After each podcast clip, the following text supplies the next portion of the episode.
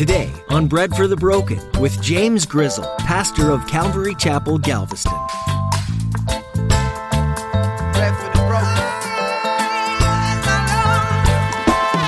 But here he is, here's Jesus. No longer the baby, no longer on the cross, no longer in a tomb, seated at the right hand of the Father, preparing a place for you and I, just raring to go, to come back and to rescue his church. Amazing. The greatest gift that keeps on giving. And it'll forever keep on giving. From here throughout all of eternity, Jesus, as the greatest gift, will remain the greatest gift for you and I, forever and ever. Jesus Christ is the perfect eternal gift and blessing. In today's message from Pastor James, he turns your attention to the incredible friend that you have in Jesus. Jesus entered this world as a gift and continues to be a gift for eternity. Pastor James encourages you to reflect on the amazing Savior that you have in Jesus. Thank the Lord for sending His Son that understands what it's like to be human. Thank the Lord for sending you and the rest of the world a Savior and a friend. Now turn in your Bible to the book of Luke, chapter 2, as Pastor James continues his message, The Perfect Gift.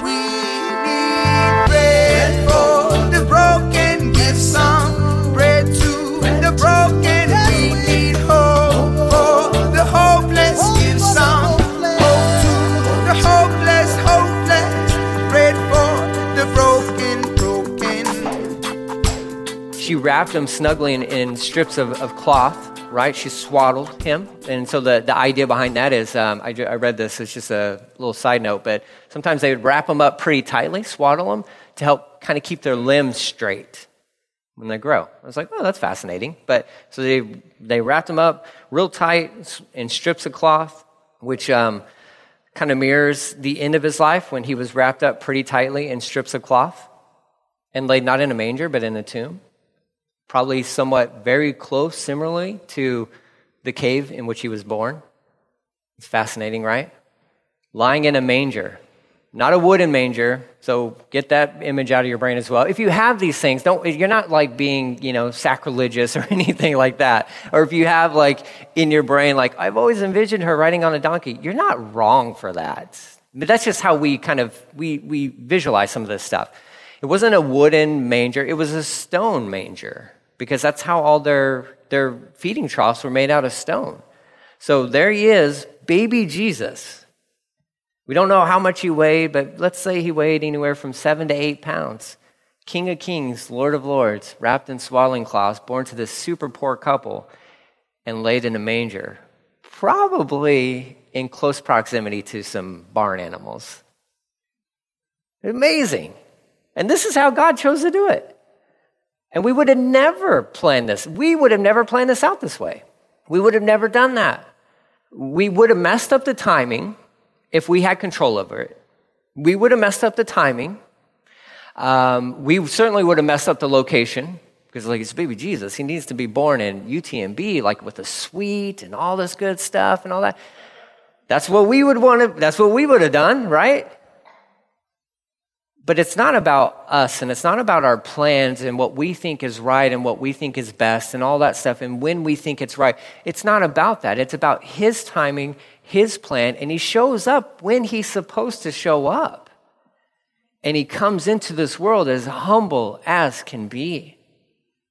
But the story is so beautiful.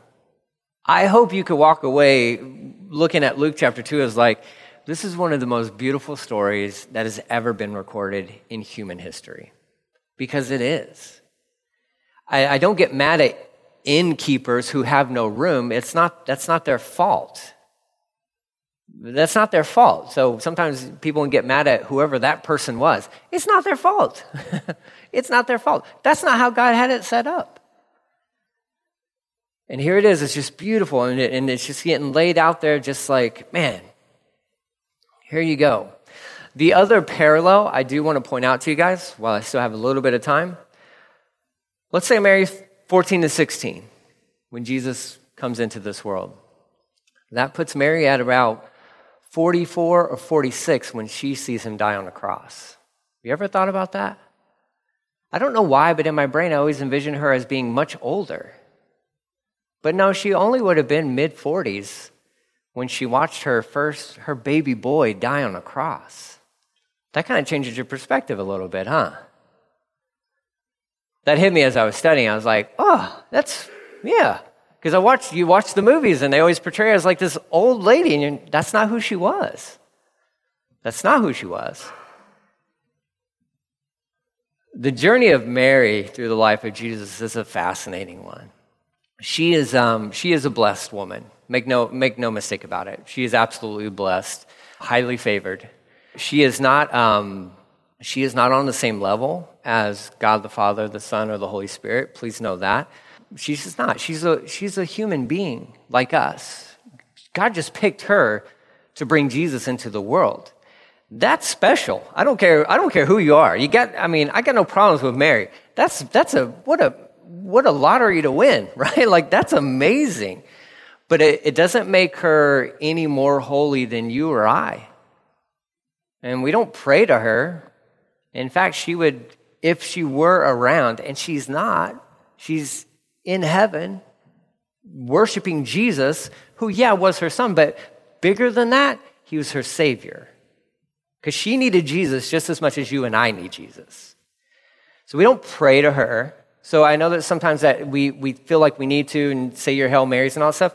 It's not necessary. And I want to say that with, um, with com- kindness and compassion. It, it's not necessary because Mary can't do anything for you. And in fact, the, the Bible tells us that we have one intercessor. We don't need the saints. Praise God for saints. Praise God for men and women who were faithful to Jesus and were used by God to do amazing and incredible things and dedicated their lives to serving Him. Praise God for saints. We have one mediator, we have one intercessor, and His name is Jesus. He's the only one you need to go to. She's a special lady, though. She absolutely is special. Absolutely. She is one that I would really look forward to meeting one day in heaven. I mean, props to her, man. And that's a, that's a big deal. That's a, I mean, to, to be the one selected to bring in God to this earth. And then I don't think we, and that's why I say, if you have the time, read through the Gospels and study through the life of Mary to fully understand what it was like to be her and all that she had to go through. Because we think it's easy. We think it was probably easy. What a gig, right? She was the, the mother of Jesus. It wasn't easy. Imagine being in her shoes and all the stuff. I can tell you, man, that those rumors about her and Joseph followed her the rest of her life.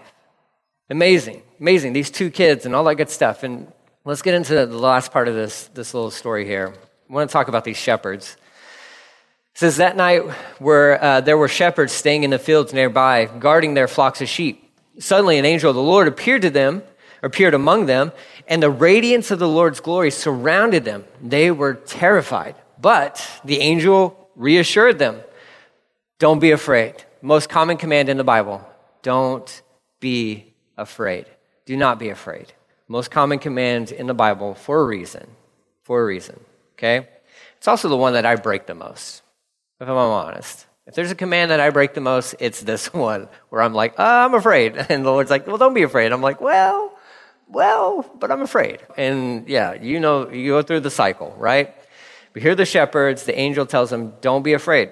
He says, I bring you good news that will bring great joy to all people. The Savior, yes, the Messiah, the Lord, has been born today in Bethlehem, the city of David.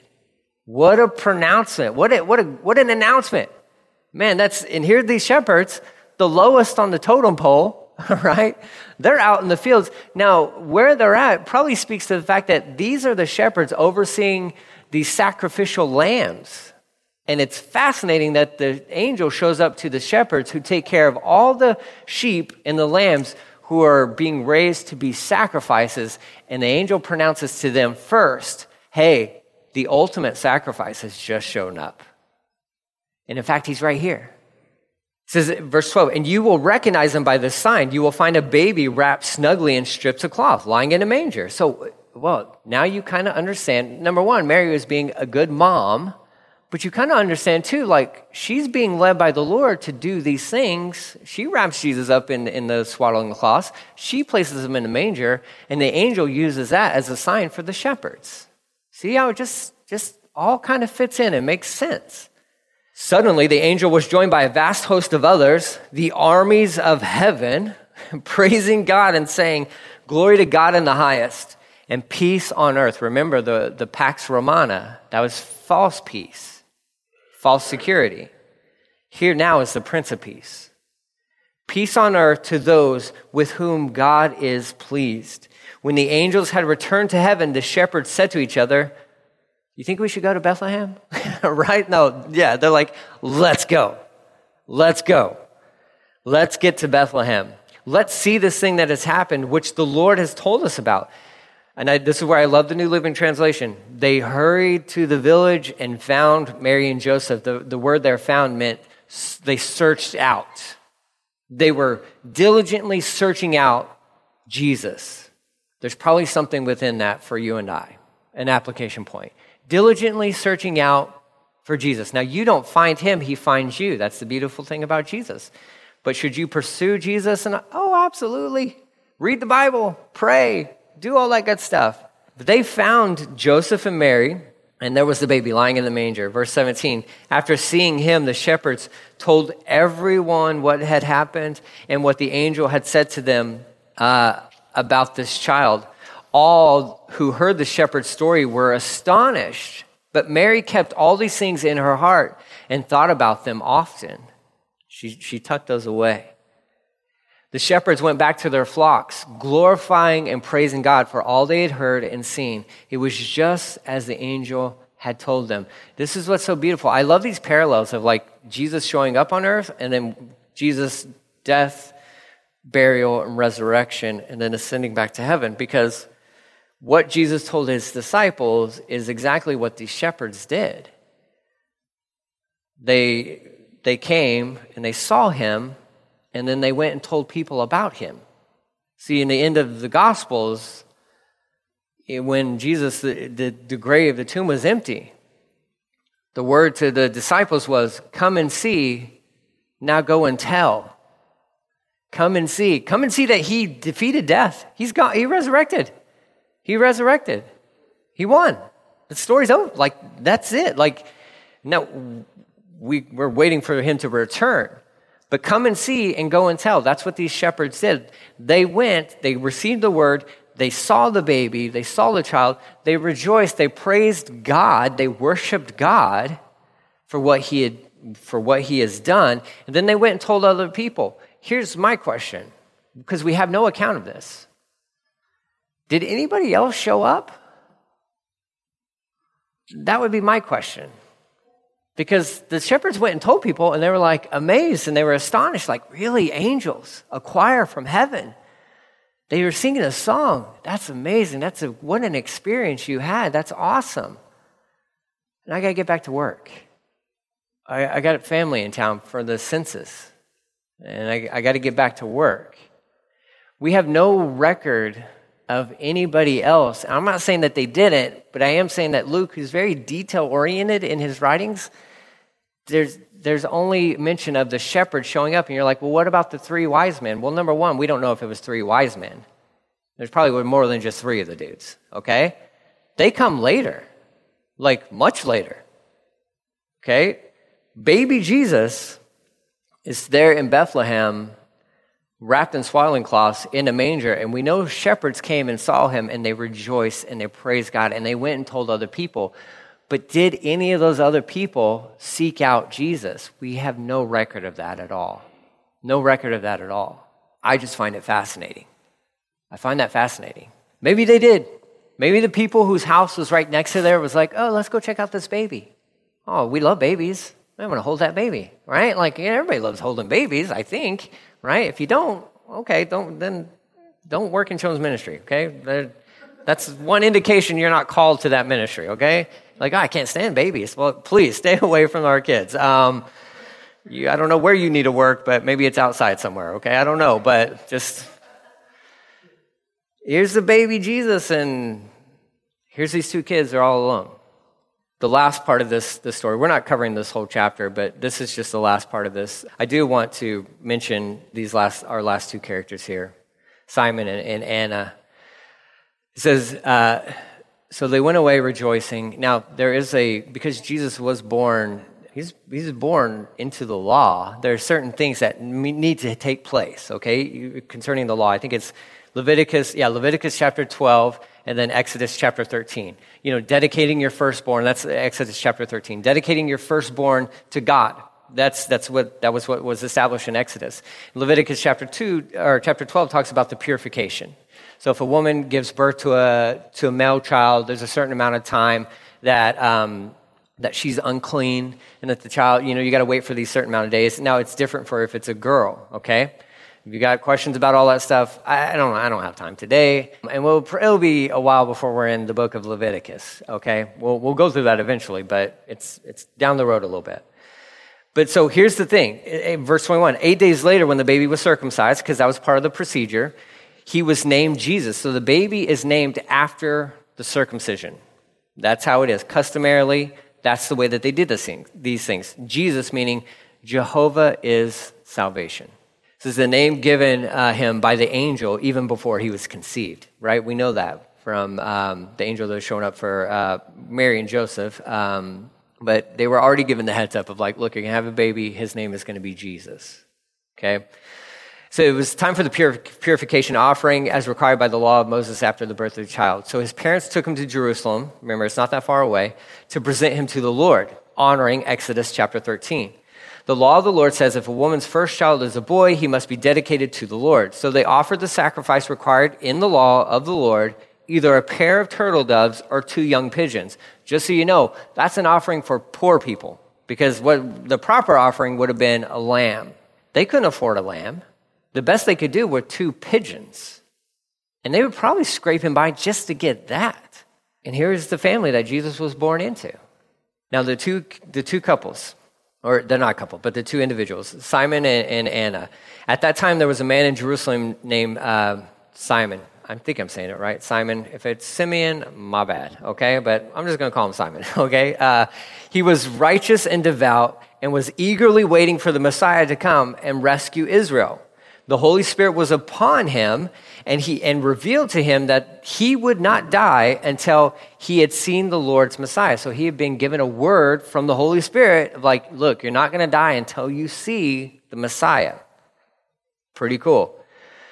So it says that day the Spirit led him to the temple. This is a spirit filled, controlled man. Okay? He's in tune with the Spirit because the Spirit's like, hey, get up and go to the temple. Today's the day. Today's the day. So when Mary and Joseph came to present the baby Jesus to the Lord, as the law required, he was there. Simon was there. He took the child in his arms, praising God, praising God, saying, Sovereign Lord, now let your servant die in peace as you have promised. I have seen your salvation, which you have prepared for all people. He is a light to reveal God to the nations, plural, and he is the glory of your people, Israel. What a man, what a moment for, for this dude. And he's like, I'm good. Take me home. Like, I'm done. Like, I've been, he's been waiting who knows how long for that one moment. And, and there's baby Jesus. And what's funny is it's, it's him and it's a prophetess, Anna. They're the only two who get it. They're the only, them and some shepherds. You got some wise men from the east. Now, they're probably on their way to find Jesus at this point in time. But the nation of Israel, who's been waiting for their Messiah, where are they at? Because here he is in their midst, in the temple, being presented. And everybody's like, it's just another baby. It's just another baby. No, it's not just another baby. He's the one you've been waiting for your whole lives. And Simon's like, you know, Lion King style, like raises up the baby and is like, you know, like, God, thank you so much. A light, salvation to all nations, for the Gentiles and for the Jews. Jesus' parents were amazed at what was being said about him. Then, then he blessed them and he said to Mary, the baby's mother, This child is destined to cause many in Israel to fall and many others to rise. He has been sent as a sign from God, but many will oppose him. As a result, the deepest thoughts of many hearts will be revealed, and a sword will pierce your very soul, which is absolutely true, especially when she thinks, thir- or when the reality is 30 years, 33 years later, she's watching her son die.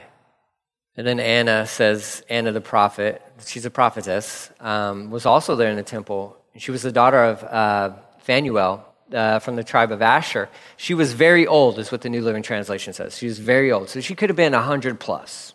Very well could have been 100 plus. Her husband died when they had been married only seven years. Okay, now yours may say like after 80 years or something like that. Okay, so there's debates on exactly how old she was and all that stuff. It doesn't matter. She's at the temple. She's a prophet. She's a prophetess, right? That's amazing. That's really cool.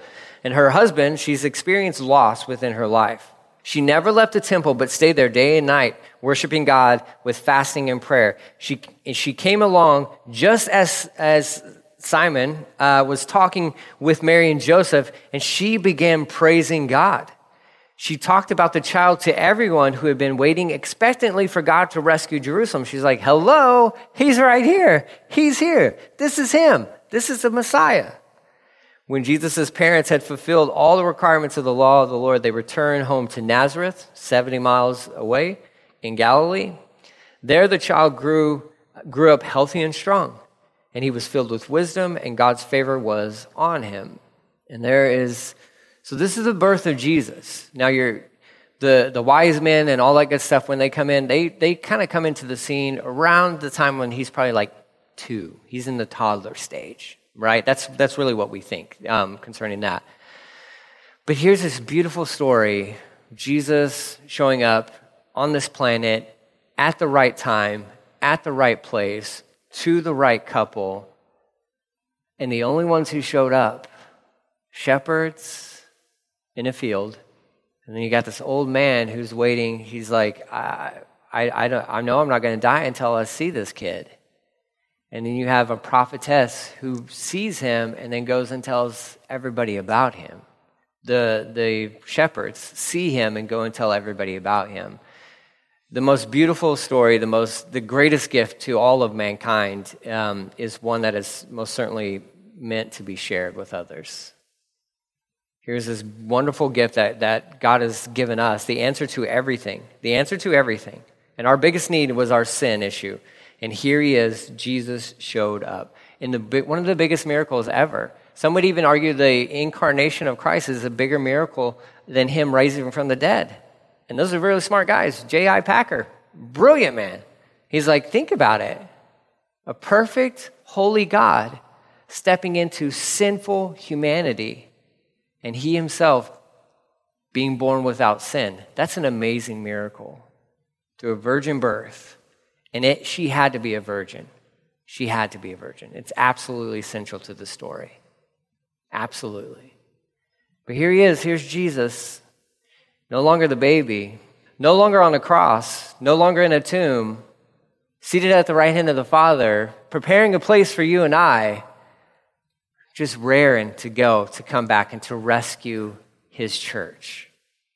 Amazing. The greatest gift that keeps on giving. And it will forever keep on giving.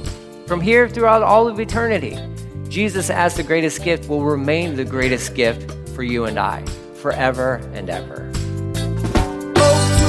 the Thanks for joining us today on Bread for the Broken with Pastor James Grizzle. We're currently in a series called Every Good Gift. No, it's not talking about birthday gifts or Christmas gifts. We're actually covering all of the different gifts that God gives to you on a continual basis. God's heart is to bless you and for you to use the gifts that He's given you to bring about blessing and abundance to those around you. Like a parent, God desires to give you an overflow of gifts because He loves you. Have you enjoyed this message and would like to hear it again? Well, you're welcome to do so at breadforthebroken.com. Once you're there, simply click on the Listen tab. While you're looking for this message, feel free to explore the other teachings by Pastor James as well. Bread for the Broken is a ministry of Calvary Galveston. If you're looking for a church that you can call home or simply want to connect and pray with someone, we would love to be that for you. You can get in touch with us by filling out the contact form at our website, breadforthebroken.com. Are you interested in visiting us at one of our services? Well, you'll find that information on our website as well. It would be so great to meet you and to hear how you learned about this ministry. Our time with you is up for today's edition, but we encourage you to tune in next time to hear more about those gifts that God has for you. Join us for some more encouragement, maybe some conviction, and a whole lot of God inspired wisdom that comes from the Word of God. Open your heart and mind to hear what God has for you right here on Bread for the Broken.